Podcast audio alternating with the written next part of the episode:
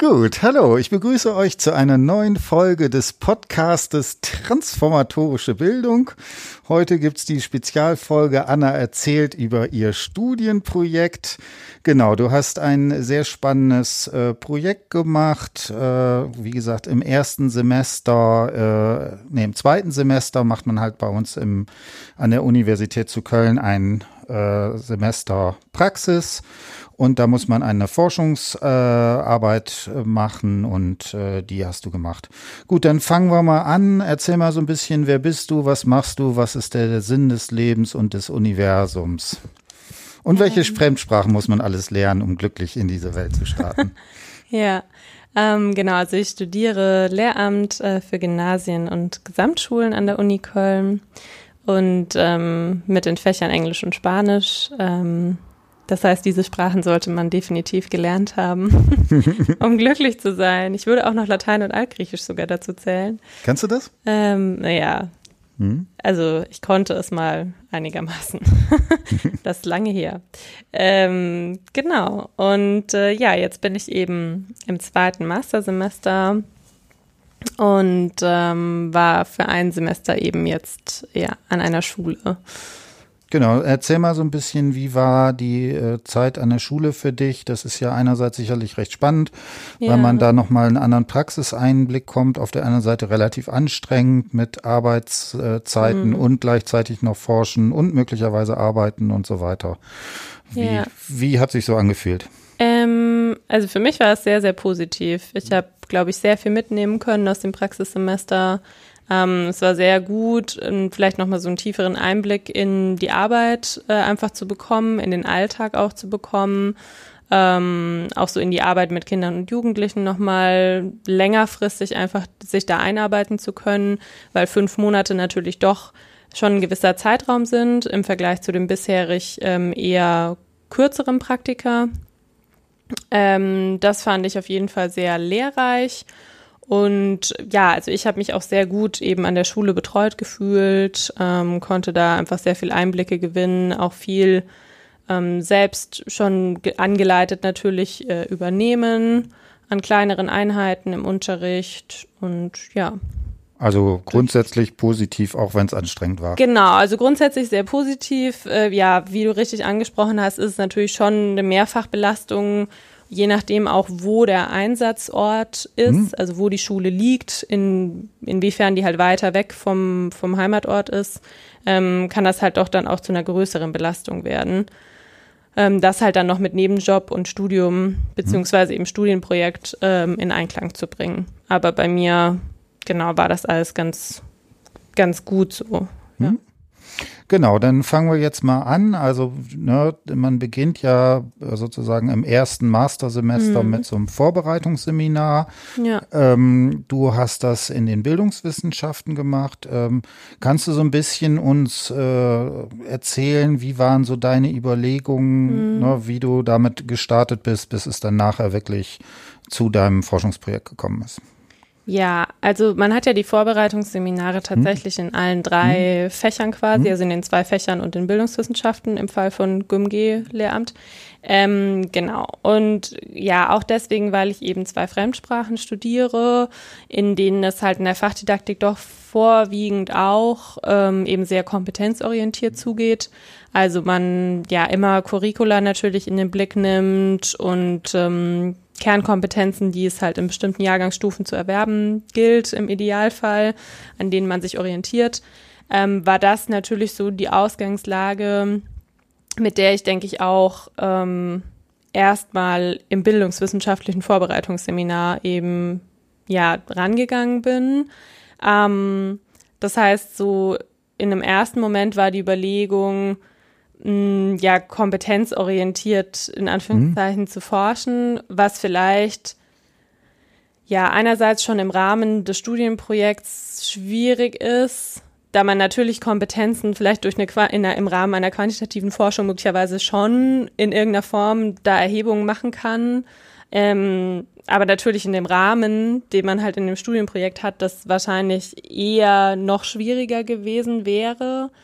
Ähm, weil man dazu ja auch sagen muss, und ich glaube, das ist vielleicht vielen Studierenden am Anfang auch nicht ganz so vertraut, ähm, dass es ja doch, es ist eben ein Studienprojekt und es ist schon auch eine gewisse Art von Erprobung, mhm. sage ich mal, ähm, empirischen Forschens. Mhm. Und ich glaube, man sollte jetzt nicht unbedingt den Anspruch haben, dass es abschließend und repräsentativ mhm. jetzt im Sinne quantitativer Forschung beispielsweise als gute Kriterium eben sein sollte. Mhm. Ja, genau. Aber ich denke, ich bin eher so mit der Denkweise rangegangen, dass man eben ähm, schauen könnte in Hinblick auf ähm, Auslandsaufenthalte, auf schulische Auslandsaufenthalte, ähm, inwiefern sich äh, ja kompetenzbezogen bei SchülerInnen etwas verändert haben könnte durch mhm. den Auslandsaufenthalt. Genau, ne? Das, das, war so der erste Gedanke. Genau, also ne, das erste, was klar war, war eben diese Auslandsaufenthalt. Genau. Ne, ist natürlich auch ganz ne, dieses Reise in ein anderes Land und ja. das Erlernen der Sprache und der Kultur ist genau. natürlich das Idealbild überhaupt ja. von Bildung. Ne? Also davon sehr sehr interessant. Äh, ne? Und dann ist die Frage sozusagen, wie kann man das mit Kompetenzen äh, in Einklang bringen, lernen die da die mhm. Sprache und so weiter. Gut. Ja. Das war jetzt quasi gesetzt, das war das, was dich sozusagen interessiert hat. Ja. Äh, liegt ja auch nahe, ne? Aber genau. Auch, auch biografisch wahrscheinlich ja, Wissen genau. Also aufgrund des Fremdsprachenstudiums, hm. aber auch aufgrund der Tatsache, dass ich eben selbst ähm, öfter und länger im Ausland war während des Studiums, vor dem Studium. Genau. Ja. ja. Ne, und dann äh, war die Fragestellung, also wie geht man dann ran? Und ich denke, so mhm. das nächste ist immer die Frage, wie erhebt man die Daten? Und da mhm. bin ich ja sozusagen großer Fan von narrativen Interviews, also einem mhm. sehr offenen Verfahren. Äh, sag mal zwei, drei Sätze, wie gut hat das, äh, fandst du diese Methode der narrativen Interviews? War das für dich sinnvoll? Hättest du im Nachhinein vielleicht dir noch ein bisschen was anderes gewünscht ja. oder wie sieht das aus? Also im Nachhinein war es für mich super sinnvoll. Mhm. Bevor ich damit begonnen mhm. habe, war ich sehr skeptisch, ja. ähm, weil ich eben natürlich noch nie narrative Interviews, oder was heißt natürlich, aber ich hatte noch nie narrative Interviews mhm. durchgeführt.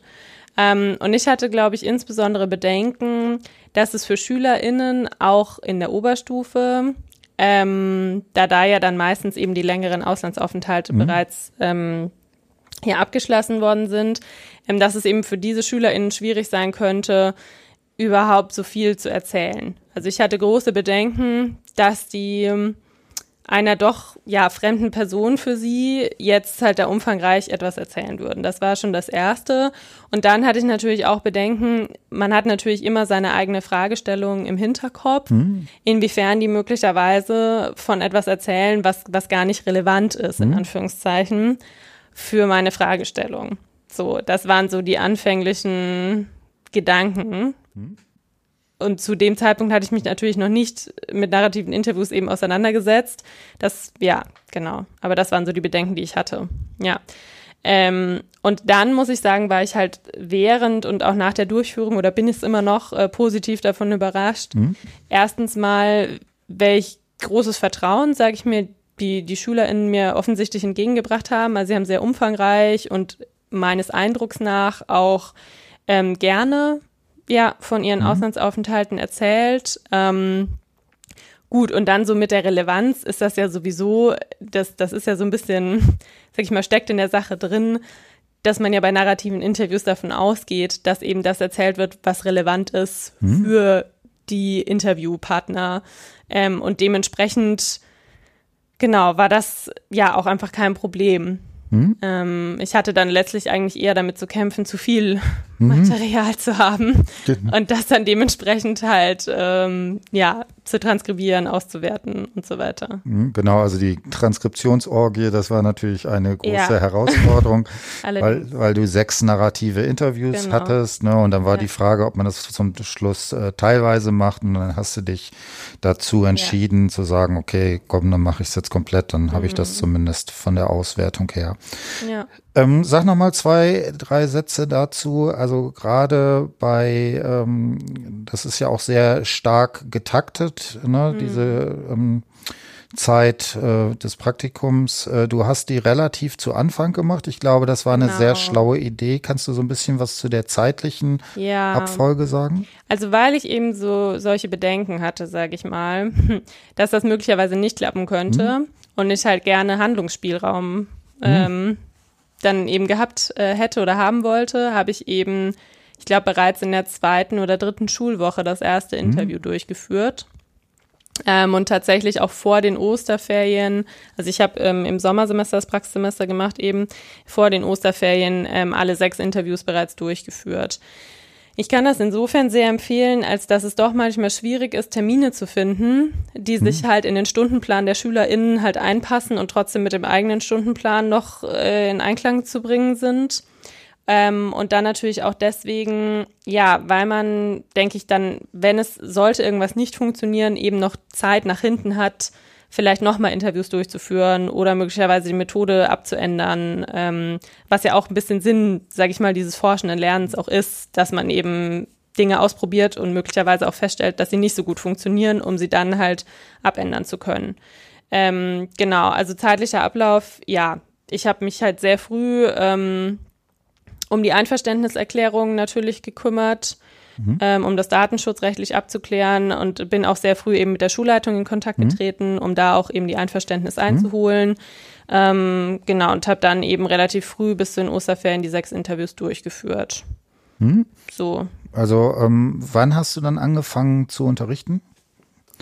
Selbst, mhm. ähm, ja, auch schon vor den Osterferien mhm. eigentlich.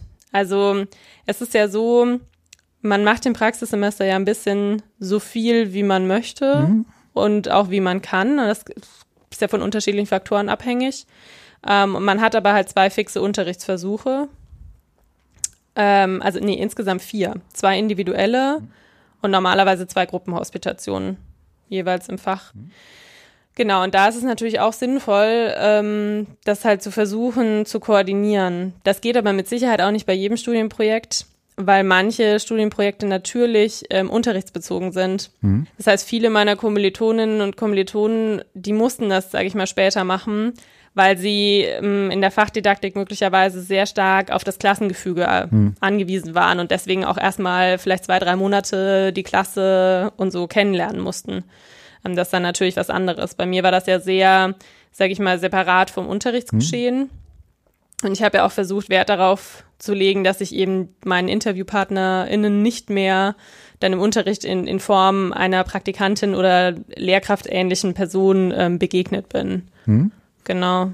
Ja, also wie gesagt, das glaube ich auch eine sehr äh, schlaue Strategie, ja. dass man versucht, es so hinzukriegen, dass man sozusagen die Datenerhebung macht, mm. bevor man selber großartig in den Unterricht irgendwie genau. eingezogen ist, äh, ja. weil dann ist eigentlich vorbei und das ist natürlich auch mental, will man dann ja auch sozusagen sich als äh, Lehrerin äh, beweisen und das feststellen. Und dann ist, glaube ich, alles andere auch erstmal sozusagen vom auch psychischen Aufwand vielleicht erstmal so hinten dran, dass man dann auch Richtig. sagt, okay, jetzt habe ich das Zeug, äh, guck, guck, guck mir das dann wieder an, wenn ich äh, mit der Schule Genau. Fertig. Genau, ich glaube auch, wenn man das so ein bisschen aufteilen kann, ist das ganz gut. Und wie gesagt, ich hatte halt tatsächlich keine meiner InterviewpartnerInnen ähm, im Unterricht. Hm? Ich bin in andere Kurse gegangen. Ja. Sag mal, was würdest du sagen, äh, als was haben die dich sozusagen wahrgenommen?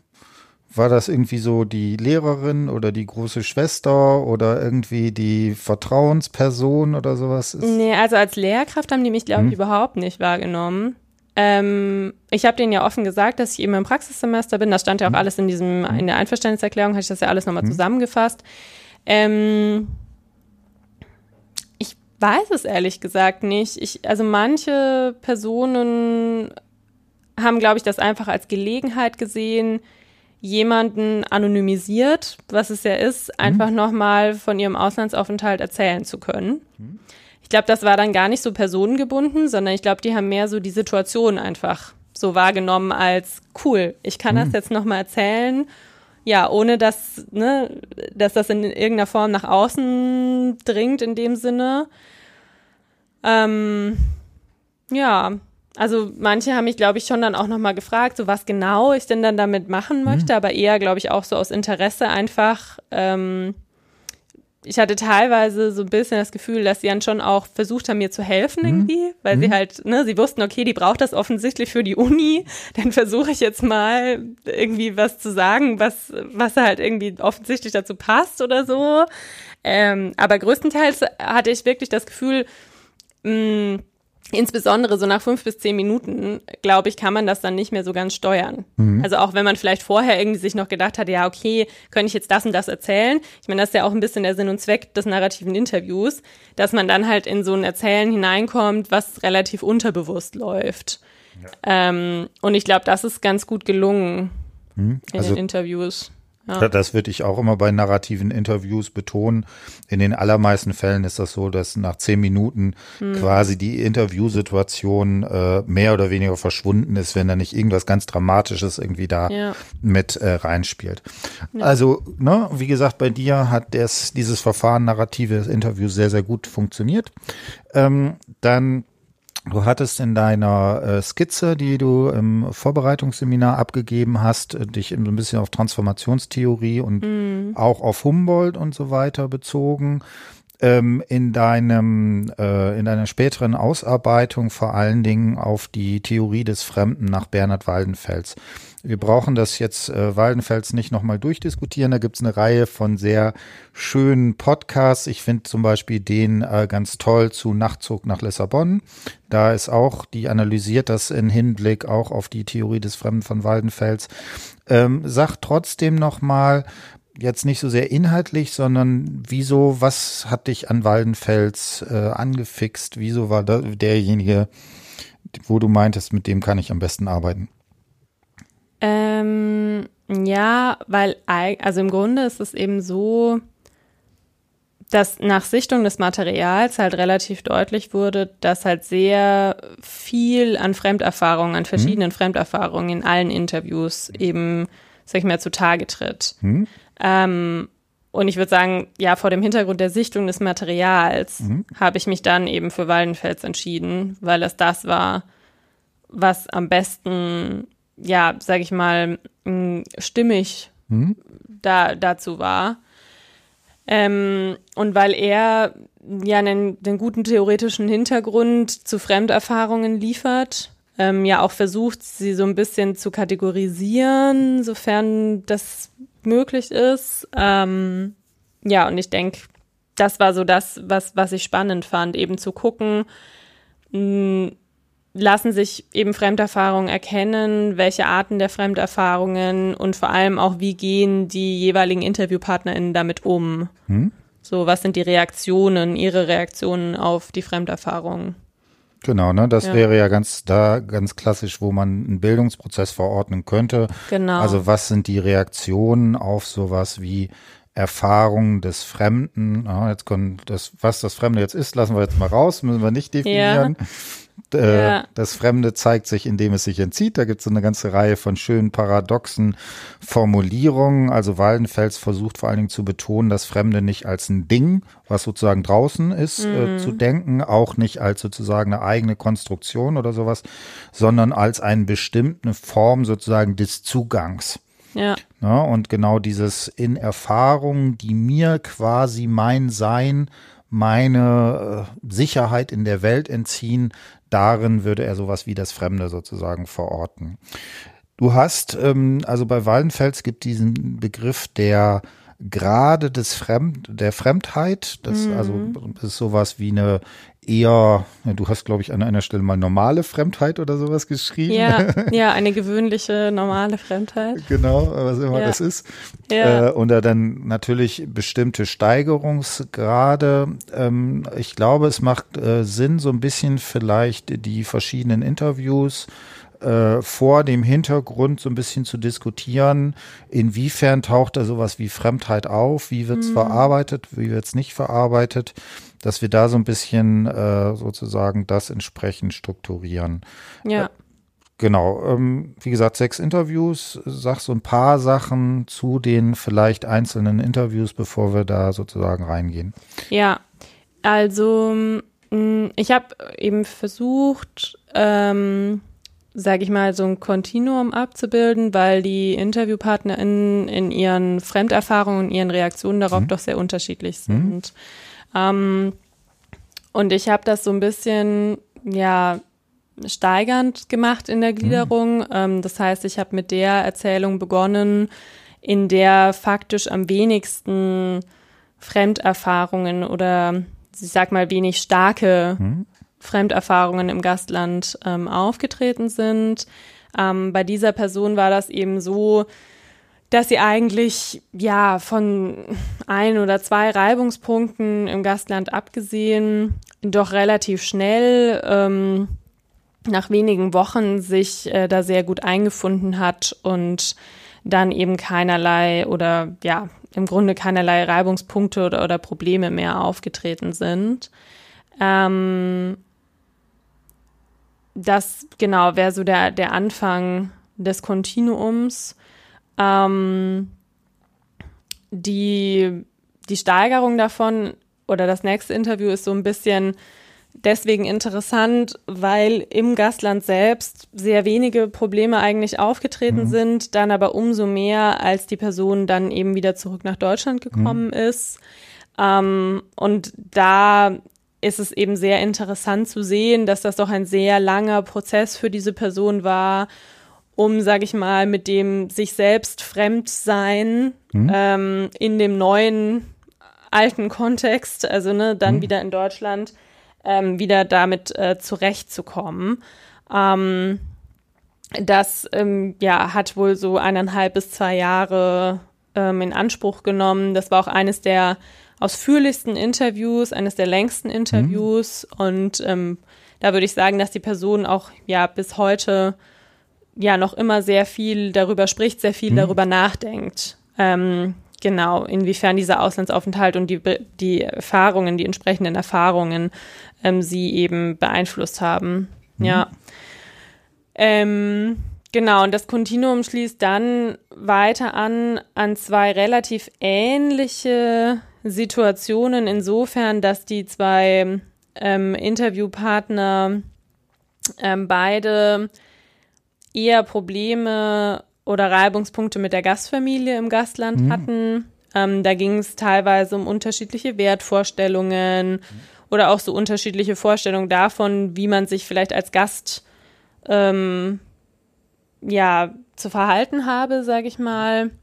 Ähm, und da ist es dann aber interessant zu sehen, dass beide eben letztlich doch ganz gut damit umzugehen mhm. wissen. Möglicherweise auch deswegen, weil sie eben einen sehr guten Rückhalt im Freundeskreis vor Ort einfach mhm. gefunden haben. Das wäre so, ja, das, was sich herauskristallisiert hat, ähm, was beide Personen auch immer wieder betonen, mhm. ähm, dass das eben sehr, sehr hilfreich war, eben Menschen vor Ort zu haben, hm. denen sie sich anschließen konnten.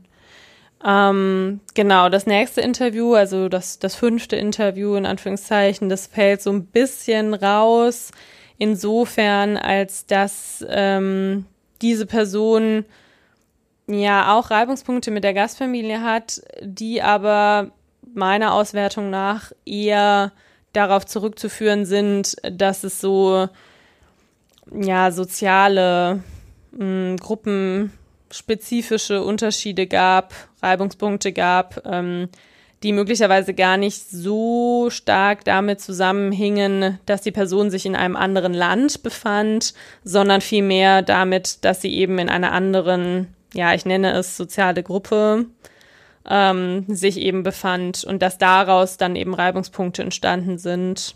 Also ich glaube, man würde sagen, der sozioökonomische Status war unterschiedlich. Richtig, genau.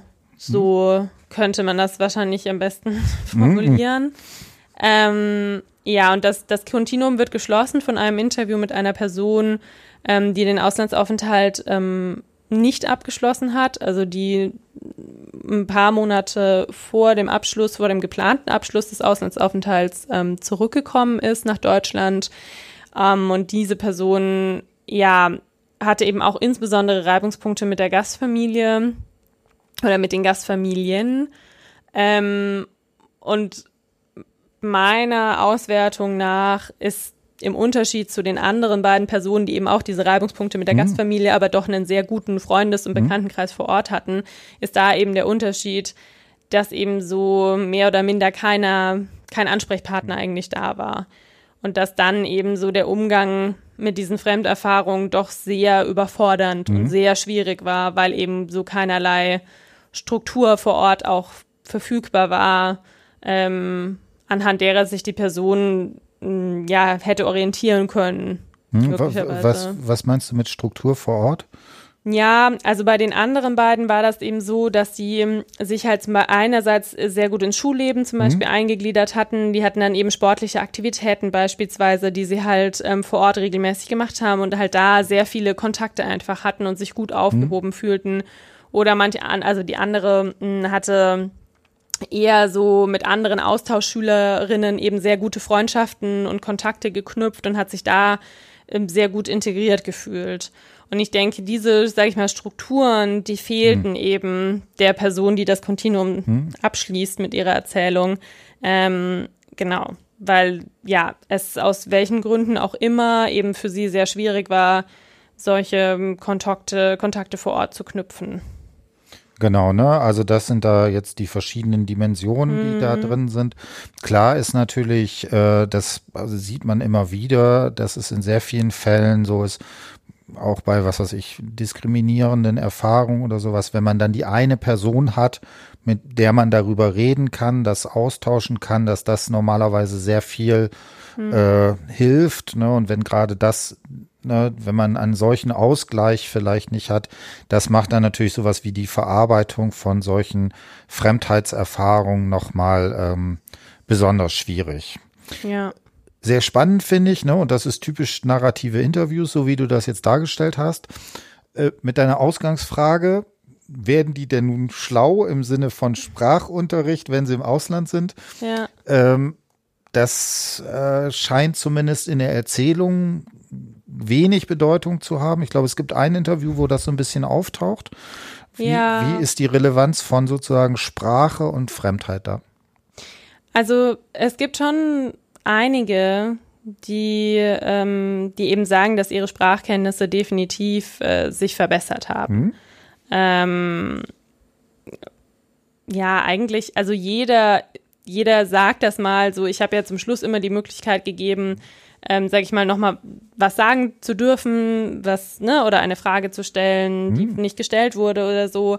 Und da haben schon alle ähm, an irgend, in irgendeiner Form gesagt, dass sie halt auf jeden Fall das Gefühl hätten, dass das sprachlich wahnsinnig von Vorteil gewesen mhm. sei, eben diesen Auslandsaufenthalt gemacht zu haben. Ähm, aber klar, man kann natürlich schon mutmaßen, dass das eher so, ja, es kommt halt eher so am Ende und ich persönlich hatte immer so den Eindruck, es war eben so ein Zusatz. Ja, es, es war so ein, oder vielleicht auch etwas Selbstverständliches. Hm? Ich, ich weiß es nicht, aber ich hatte nicht, nicht so den Eindruck, dass es so der Kernpunkt war. Hm, vielleicht ähm, wollten sie der Lehrerin auch nochmal was Gutes tun, damit du auch sagen. Ne, möglicherweise auch das. Ja. ja, ja, vielleicht. Das kann sein. Also, wie gesagt, ich kann nicht abschließend sagen, inwiefern sie mich möglicherweise doch eben als angehende mhm. Lehrkraft mhm. wahrgenommen haben. Ähm, das weiß ich nicht. Aber ja, also ich, ich denke, dass es äh, außer Frage steht, mh, dass auf jeden Fall in einem Auslandsaufenthalt sehr viel Potenzial mhm. drinsteckt, sage ich mal, kommunikative, sprachliche Kompetenzen mhm. zu verbessern. Mhm. Ähm, das, ja, das hat sich auch hier, denke ich, ähm, gezeigt. Ähm, es haben ja auch einige gesagt, dass sich ihr Sprachgefühl mhm. zum Beispiel ganz anders jetzt eben da sei als vorher, zum Beispiel. Ähm, aber klar, es, es stand, sage ich mal, nicht im Mittelpunkt der Erzählung. Hm. Bei einer Person war, glaube ich, die Frage nach Schüchternheit, wo das auch sozusagen mit Sprache zusammenhängt, oder habe ich das? Ja, bei einer Person war das so ein bisschen, ja, das, das da würde ich sagen, das war eher so was Kulturelles. Hm? Ähm, ja, die Person war sich am Anfang oft nicht ganz sicher, ähm, inwiefern sie, ich sag mal, Nettigkeiten oder was wir möglicherweise als ja höflichen Sprachgebrauch oder so mhm. nette Sachen, die man eben sagt, inwiefern sie diese als ernst gemeinte Angebote mh, hm, halt ja interpretieren könnte. So, also das war so eine eine Erfahrung, wo die Person sich zu Beginn nicht ganz sicher war, inwiefern das jetzt wie gemeint mhm. war. Mhm. So und das hängt natürlich schon auch mit Sprache zusammen. Mhm. Ne? Ja. Genau, ne, das ist natürlich eine der ganz wichtigen Geschichten, die auch bei Sprache ist, dass es eben nicht nur um die Vermittlung von Sachinhalten, sondern mhm. natürlich genau wie wie kann man die Person jetzt einschätzen? Sagt man das nur, weil das sowieso äh, Höflichkeit ist, äh, bekundet man Interesse und so weiter. Das ist natürlich eine der ganz wichtigen Positionen da, die äh, Sprach- und Kommunikation entsprechend ausmacht. Ja. Ich habe noch eine Frage, da mhm. bin ich jetzt so ein bisschen, ähm, äh, hänge ich noch dran. Du hast gesagt, ähm, ne, dieser eine Bereich, der ja auch dann in Lateinamerika war, ist mhm. glaube ich nochmal anders, wo es um diese Frage nach Differenz in, sagen wir mal, sozioökonomischen Verhältnissen sozusagen ja. geht. Und da hast du gesagt, ähm, ja, das hat mit dem, mit dem Land möglicherweise gar nicht so viel zu tun. Mhm. Da war ich mir nicht so sicher, ob das nicht äh, natürlich, also ne, da gibt's äh, natürlich eine ganze Reihe von Fragen, wo er sich dann auch die Frage stellt, ist es denn sozusagen legitim, wenn ich jetzt mhm. hier nochmal sozusagen Urlaub mache, da vielleicht Geld ausgebe und so weiter? Mhm. Wie würdest du dieses Verhältnis von, sagen wir mal, einer Fremdheit im sozioökonomischen Status mhm. zu einer Fremdheit in einem, sagen wir mal, kulturellen Bereich sozusagen sehen? Ja, ich meine, klar, das sind natürlich fließende Übergänge und ich, ich vermag jetzt nicht mhm. abschließend zu sagen, inwiefern man das jetzt nur in Anführungszeichen mhm. auf den sozioökonomischen Hintergrund mhm. ähm, herunterschrauben sollte. Aber mein Eindruck, der auch in der Auswertung des Interviews geblieben ist, mh, mm, ist schon, dass das so der, der Kernpunkt war. Der mhm. Kernpunkt war tatsächlich ein Konflikt, ja, vor dem Hintergrund der Tatsache, dass man sieht, dass man selbst mehr finanzielle, sehr viel größere finanzielle Möglichkeiten hat und nicht genau weiß, wie man damit umgehen soll, ja, dass man diese Möglichkeiten hat und das Gegenüber nicht. Mhm. Ähm, und genau, was dann eben legitim ist und was nicht legitim ist. Ich habe mich während der Auswertung manchmal gefragt, inwiefern dieselbe Situation nicht in einer deutschen Gastfamilie in einem anderen sozioökonomischen Hintergrund auch hätte vonstatten gehen können. Hm? Ich weiß es nicht zu sagen, natürlich. Hm. Ähm, aber bei mir ist so ein bisschen dieser, dieser Eindruck geblieben, dass es sehr wenig ja, mit kulturellen Unterschieden, wie auch immer geartet äh, zu tun hatte, sondern vor allem ja, dass das die Kernfrage war. Hm? So. Ja. Genau. Gut, äh, dann haben wir das jetzt so mit in Hinblick auf Fremdheit so ein bisschen auseinander dividiert. Also eine der zentralen Thesen, die ja Koller sozusagen mhm. hat, ist, dass sowas wie Fremdheitserfahrung, sowas wie ähm, Bildungsprozesse sozusagen auslösen können. Ne? Und das, ich finde das erstmal eine sehr plausible äh, Beschreibung zu sagen, okay, jemand kommt in eine Situation, die ihm fremd ist, äh, in, in, einem fremdes Land natürlich jetzt, äh, wobei man das darf, darf das nicht eins zu eins setzen, aber natürlich mhm. ist es so, ja. dass äh, die Erfahrung in einem fremden Land sehr, es sehr wahrscheinlich machen, dass hier auch sowas wie Fremdheitserfahrungen passieren und dann wird, äh, hat Koller so argumentiert, dieses wird in vielen Fällen auch krisenhaft erfahren und führt dann sozusagen in der Verarbeitung zu einem Transformationsprozess, wo sich Figuren des Selbst- und Weltverhältnisses, also die Art und Weise, wie man sich selber in der Welt verortet und auch mit welchen sprachlichen Mitteln man das macht, äh, dass das sowas wie eine Bildung als einen Transformationsprozess beschreiben könnte. Ähm, wie würdest du das jetzt in deiner Analyse sehen? Kann man das äh, zeigen, dass hier sowas wie Transformationsprozesse stattgefunden haben? Ist es auch so, dass, äh, also man könnte ja annehmen, da wo die Fremdheitserfahrungen besonders stark sind, da müssten dann auch die Transformationen besonders stark sein. Ähm, wie kann man das aufeinander beziehen? Ja, nee, es ist ähm, kein proportionales Verhältnis, sage ich mal, mhm. ähm, sondern vielmehr, ja, es ist einfach höchst individuell. Mhm. Also Bildungsprozesse, das lässt sich, denke ich, auch an, anhand dieser narrativen Interviews ablesen, sind einfach sehr, sehr individuell. Mhm.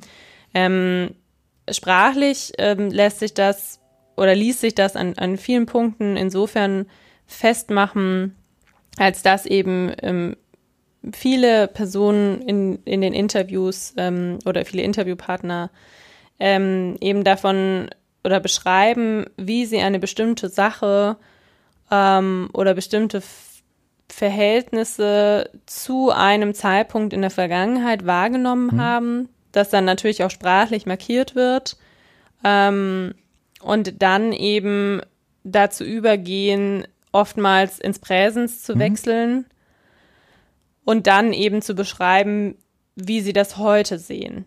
Mhm. Ja, ähm, teilweise auch wirklich sehr ähm, offensichtlich, mhm. indem sie eben sagen, damals habe ich da so nicht darüber nachgedacht, aber ähm, wenn ich jetzt heute darüber nachdenke, dann mhm. und so weiter. Ähm, ja, und insofern manifestiert sich das, das sprachlich, was wirklich sehr, sehr interessant zu sehen ist. Das auch nochmal im Hinblick auf meine Fragestellung, auf meine Herangehensweise an narrative mhm. Interviews ähm, und an meine Bedenken. Ich hätte eben nicht im Vorhinein gedacht, dass dann wirklich solche Sachen kommen, die man vorher natürlich theoretisch ähm, sich überlegt, ne, dass sich das daran möglicherweise erkenntlich macht und dass das dann aber dann wirklich so kommuniziert wird. Aber ja, wurde es. Hm? Genau. Ja. Genau, ne? Also da muss man auch immer gucken. Also es gibt da verschiedene Bereiche, also äh, Kokomore, Collar, die so eher so diese sprachlichen Bereich mhm. haben. Äh, Marotzki, der eher sozusagen Kategorien hat, wobei das auch bei ihm sprachlich sozusagen aufgefangen ist. Und mal, manchmal funktioniert es besser oder manchmal funktioniert es schlechter.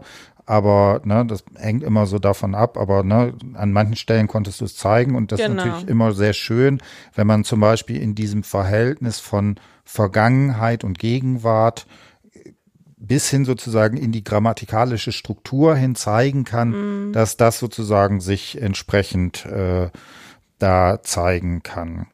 Genau, dann will ich noch zwei äh, Sätze dazu sagen die, du hast diesen einen, das ist sozusagen das, äh, das Ende des Kontinuums, wo die Person abgebrochen hat. Mhm.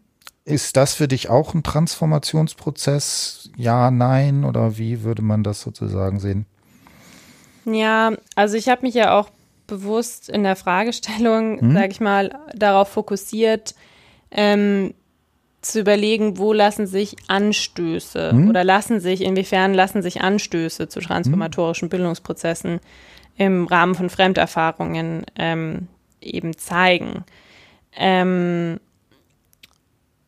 und ja, ich meine, insofern denke ich, dass der transformatorische Bildungsprozess in dem Fall nicht abgeschlossen ist, als dass die Person selbst noch nicht so abschließend dazu in der Lage war, ähm, den ganzen Auslandsaufenthalt, auch ihre Entscheidungen, die sie vor Ort mhm. ähm, getroffen hat, ähm, zu beurteilen. Mhm. Das fällt im Rahmen des Interviews an unterschiedlichen Stellen immer wieder auf, mhm. Ähm, dass sie sich, dass sie da mit sich selbst, sage ich mal, sehr mhm. uneins ist. Was sicherlich vielleicht auch ja darauf zurückzuführen ist, dass das Interview ähm, relativ zeitnah mhm. an den Auslandsaufenthalt der Person eben geführt worden mhm. ist. Ähm, ich persönlich, und auch das lässt sich sprachlich eben festmachen, hatte den Eindruck, dass die Person aber nach wie vor daran knabbert, mhm. in Anführungszeichen, ja, nach wie vor darüber nachdenkt, was wie passiert ist, wie sie reagiert hat. Ähm, und immer wieder, auch während der Erzählung, überdenkt, wie sie bestimmte Sachen wahrgenommen mhm. hat und warum. Ähm, und darin würde ich sagen, lässt sich schon ein Anstoß mhm. für transformatorisch oder für einen transformatorischen Bildungsprozess erkennen. Aber ja, wie gesagt, ähm, ich denke, die Erfahrung war möglicherweise zu frisch mhm. ähm, und möglicherweise auch noch zu konfus als dass die Person abschließend hätte eine Bewertung vollziehen können. Ähm, und sowas hätte sagen können wie, ich habe das in der und der Situation so und so wahrgenommen, aber jetzt weiß mhm. ich, in Anführungszeichen, dass das war einfach nicht, nicht der Fall in dieser Erzählung. Ja. Genau, ne? Also das ist sowieso immer so ein großes Problem, weil äh, häufig auch dieses, meiner Ansicht nach auch bis zum gewissen Grade Missverständnis äh, vorherrscht, dass sozusagen so Bildungs- als Transformationsprozesse so sind. Also die Person war früher, war sie so und so und dann kommt das große Mhm. Ereignis und dann ist sie anders, ne? Und es gibt das in äh, narrativen Interviews, wo man genau solche Sachen hat.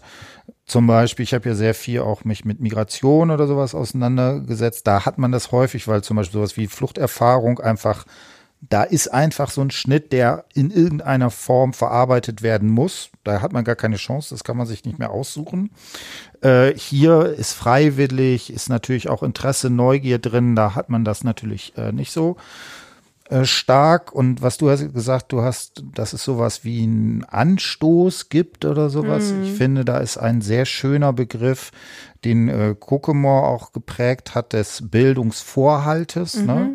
Na, das ist Ja. Vorhalt ist ein Motiv, das aus der Musik kommt, wo man eine bestimmte Melodie hat und danach hat man eine Veränderung und sozusagen die neue Form ist noch vorgehalten. Man, es wird zwar schon musikalisch angedeutet, da kommt jetzt was, aber was sozusagen kommt, in welche Tonart, Ist noch nicht klar, ist noch nicht ja. klar. Ja. Und vielleicht wäre das hier auch genau, wenn du sagst, ähm, knabbert noch dran oder ne, das ist sozusagen noch nicht, dass sie eben noch keine neue Figur gefunden hat, äh, wo man das entsprechend dran festmachen kann. Ne? Und ich denke, das ist auch so ein Problem, dass man diesen Transformationsbegriff auch nicht zu überladen sehen darf, dass man das Nee. sozusagen zu stark äh, da machen kann. Ja. Ähm, eine Frage zu dieser, ne, mit dem sozioökonomischen Status. Ähm, inwiefern, bei Wallenfels gibt es ja diese Fragestellung, äh, gibt das sowas wie eine Aneignung des Fremden oder ist es sowas wie eine Antwortlichkeit, eine Antwort auf diese Situation? Inwiefern würdest du sagen, hat er eine angemessene Antwort auf diese Situation gefunden oder wie kann man das in der, an dem Punkt sozusagen bewerten? Ja, also zunächst ist es ja schon mal schwierig, das überhaupt zu bewerten. Ja.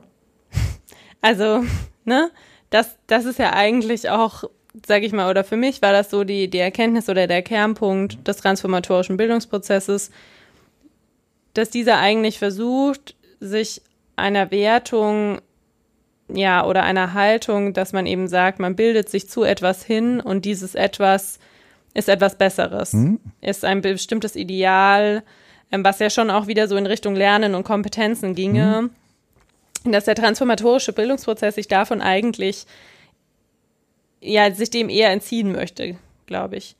Ähm, insofern steht es mir als Individuum von außen, glaube ich, nicht zu, zu sagen, dass diese Person jetzt eine angemessene Antwort auf das Fremde gefunden hat oder auch nicht. Ähm, das möchte ich mir nicht, nicht anmaßen. Was ich natürlich gemacht habe, auch in der Auswertung, ist natürlich zu schauen, inwiefern ja, spiegelt die Reaktion möglicherweise eine Antwort oder eine Kategorie von Antwort im Sinne Waldenfels ähm, einfach ab. Ähm, und da ist es bei dieser Person sehr, ja, sehr komplex, muss ich sagen. Denn äh, so, sie entscheidet sich letztlich dazu, Dinge, die sie möglicherweise vor einem anderen sozioökonomischen Hintergrund in der Gastfamilie gemacht hätte, nicht zu tun. Ähm, wo sie am Anfang des Auslandsaufenthaltes auch in der Erzählung noch eine andere Haltung zu hatte. Ähm, und darin ließe sich schon in meinen Augen eine gewisse Art der Transformation sehen, da durch die Erzählung eben der Eindruck geschaffen wird, mh, dass sich auch eine Sichtweise, sage ich mal, auf finanzielle Verhältnisse sowohl im Gast als auch im Heimatland doch sehr verändert hat. Ähm, und dass vor diesen, vom Hintergrund dieser Veränderungen in der Konsequenz eben bestimmten Hobbys beispielsweise dann nicht mehr nachgegangen wird. Ähm, oder bestimmten sag mal, Reisezielen, die möglicherweise noch im Plan waren, in Anführungszeichen, die aber dann eben nicht mehr ähm, ja, bereist werden. So, das heißt, ähm, hier ja, wäre möglicherweise für eine Aneignung zu argumentieren in dem Sinne, dass die Person versucht, sich anzugleichen mhm. an die an die Zielkultur, mhm. sage ich mal, oder ich würde viel mehr davon sprechen, eben an den Ziel sozioökonomischen Hintergrund. Mhm. Ja, insofern könnte man auch von einer Aneignung sprechen. Für mich ist es dennoch eher in Richtung eine Antwort auf den Anspruch des Fremden nach Waldenfels. Mhm. Ähm, weil die Person eben gerade, ja, das auch sehr stark reflektiert. Mhm. Sich der Tatsache bewusst ist, warum und also vor welchem Hintergrund sie sich gegen bestimmte Dinge entscheidet und für andere. Ähm, insofern denke ich schon, dass hier eher auch in der Reflexion dann darüber, wie die Verhältnisse in Deutschland sind im Vergleich und so und man da auch den Eindruck hat, sage ich mal, dass so ein bestimmtes Weltbild der Person hm? von der Welt als einem sozioökonomischen Hintergrund oder möglicherweise, ich sag mal, dass das Wissen ist da, dass es auch andere Verhältnisse gibt, hm. aber es ist vielleicht was anderes, mit diesen dann direkt konfrontiert zu werden. Hm. So. Ähm, und dass da halt sehr viel Reflexion angetrieben wurde mh, durch diese konkrete Fremderfahrung. Darin würde ich mh, doch eher eine, einen transformatorischen Bildungsprozess sehen und auch oder zumindest einen Anstoß dafür und auch eben eine Antwort auf den Anspruch des Fremden. Hm. Ne, ja. Das finde ich jetzt auch sehr interessant. Ne? Also wie gesagt, ne, du hast jetzt genau diese Fragestellung auch nach dieser Normativität sozusagen da äh, mhm. angesprochen. Mhm ähm, das ist halt auch so ein Riesenthema, weil ich gebe dir vollkommen recht. Einerseits versucht dieser Transformationsprozess im Gegensatz zu, was weiß ich, dem deutschen Idealismus, wo irgendwie die ganze Welt immer durch Bildung sofort irgendwie zu einem besseren verändert werden muss, äh, also sehr viel deskriptiver entsprechend zu sein. Äh, letztlich ähm, kommt man, äh, bleibt zum, sel also in dieser Fragestellung oder in dieser Behauptung Transformation sollten sein, natürlich eine gewisse Normativität drin. Ne? Und das Gleiche ja. ist, das Gleiche ist mit dieser Frage nach der Antwortlichkeit. Das kann man natürlich nie ganz von sowas wie normativen äh, Kategorien trennen. Vielleicht noch eine Sache, die mir gerade noch mal bei deiner Erzählung aufgefallen ist. Hm. Ähm, da könnte man jetzt auch ganz klassisch noch mal sagen, das ist ja dieses Motiv, der Rückwendung, die sozusagen mhm. hier nochmal ganz stark ist, nämlich genau in dieser Erfahrung von etwas Fremden in einem anderen Land, dass plötzlich auch das eigene, das Heimatland einem bis zum gewissen Grade entfremdet ja. erscheint, weil nämlich plötzlich sowas wie ein gesicherter sozioökonomischer Status eben nicht mehr als unmittelbar gegeben sozusagen vorausgesetzt ja. werden kann. Genau, also wie gesagt, ich fand das eine sehr schöne, spannende Arbeit, wo man irgendwie 100.000 äh, Bereiche noch äh, machen kann. Du hattest ja auch noch so verschiedenste andere Linien ja, ja. und Kategorien, die man da durchlegen kann. Ja. Das könnte man sicherlich auch alles nochmal machen. Äh, sag vielleicht nochmal zwei, drei Sätze so für Leute, die auch am Überlegen, so ein Studienprojekt äh, vielleicht in ähnlichen Richtung zu machen. Was sind so deine Tipps und Tricks? Was würdest du raten? Was sind so die wichtigsten Sachen, auf die man achten sollte? Ähm, man sollte nicht unterschätzen, glaube ich, sich insofern methodisch in Anführungszeichen erstmal einzulesen, als dass man sich halt vorab darüber klar ist, ähm, wie halt so ein narratives Interview, mhm. wenn man sich dafür ähm, entscheidet, eben ablaufen sollte. Da hatte ich zum Beispiel auch beim Anfang, beim ersten Interview teilweise so ein bisschen das Gefühl, dass ich zwar schon den Erzählimpuls mhm. geben konnte, der am Anfang stehen sollte, dann aber im Nachfragenteil vielleicht zu sehr ähm, doch von meiner eigenen Fragestellung gelenkt wurde. Mhm. Also da sollte man, glaube ich, einfach aufpassen, dass man das Zepter dem Erzählenden eben mhm. einfach überlässt. Ähm, ja, zum zeitlichen Ablauf hatten wir ja schon gesagt. Ich glaube, es ist hilfreich, früh anzufangen, mhm. wenn das möglich ist. Also wenn das ähnlich wie bei mir abgekoppelt vom Unterrichtsgeschehen verlaufen kann ähm, und man eben nicht auf ja, Stundenentwürfe oder auf den Unterricht an hm. sich angewiesen ist, dass man das halt möglichst frühzeitig versucht zu machen. Ich glaube, das ist sehr hm. hilfreich. Ähm, ja, und eben auch vor dem Hintergrund, dass man die Zeit der Transkription nicht unterschätzen sollte.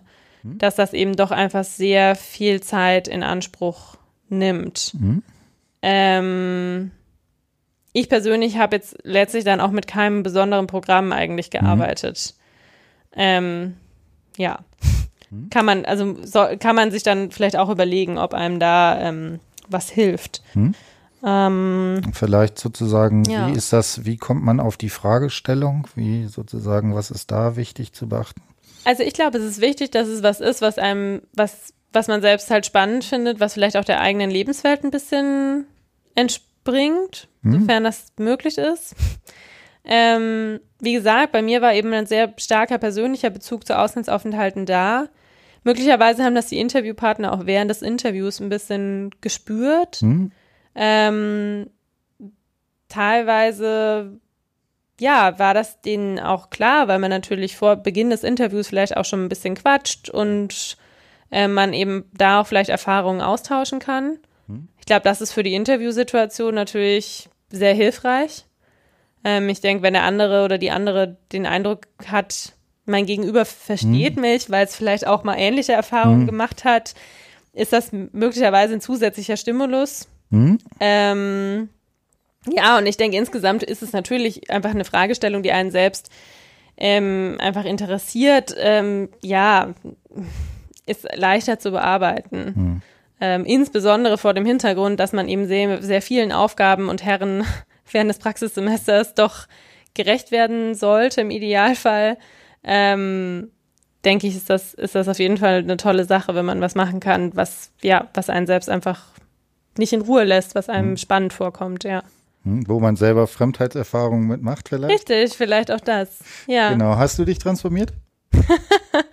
ja, ich bin eine transformierte Person jetzt. Ähm, ähm, ja, also ich, nein, ich würde natürlich schon sagen, ähm, dass sich bestimmte Einstellungen doch sehr stark verändert haben. Ich glaube auch im Kontext des Fremdsprachenunterrichts, den ich selbst durchgeführt habe während mhm. des Praxissemesters. Ähm, ich hatte ja diese Frage, die auch immer noch in meinem Kopf so ein bisschen rumschwebt, schon, schon während des äh, vorherigen Gesprächs auch schon gestellt. Lässt sich Empathie ähm, lernen oder, oder erwerben in mhm. irgendeiner Form? So, das geht auch so ein bisschen in, in diese Richtung. Ähm, was ja, was, was möchte man vermitteln, was kann vermittelt werden und wodurch wird es vermittelt? Ähm, ja, so diese, diese großen Fragen, sage ich mal. Lässt sich Antwortlichkeit als ein äh, ja. äh, Unterrichtsthema irgendwie äh, herausstellen ja. ja, also genau, aber halt, ne, es, es bleibt halt ähm, schon die Frage, ja, was, was ist das, was neben Lerninhalten vermittelt werden sollte und, und wie macht man das überhaupt? Oder kann man das überhaupt machen? Ich glaube, so diese Sichtweise darauf, die hat sich bei mir schon ein bisschen verändert. Oder zumindest würde ich sagen, dass das Studienprojekt diese Frage nochmal mehr in den Vordergrund gerückt hat, darüber nachzudenken. Hm? Ja. Gut, sehr schön. Dann würde ich sagen, haben wir es. Also vielen Dank nochmal für das Gespräch. Dankeschön. So, und dann hören wir uns demnächst weiter. Ich muss jetzt erstmal ein bisschen Urlaub machen, ein bisschen Spanien, in Spanien ein bisschen pilgern und dann äh, hören wir uns wahrscheinlich im nächsten Semester wieder. Also alles Gute und tschüss.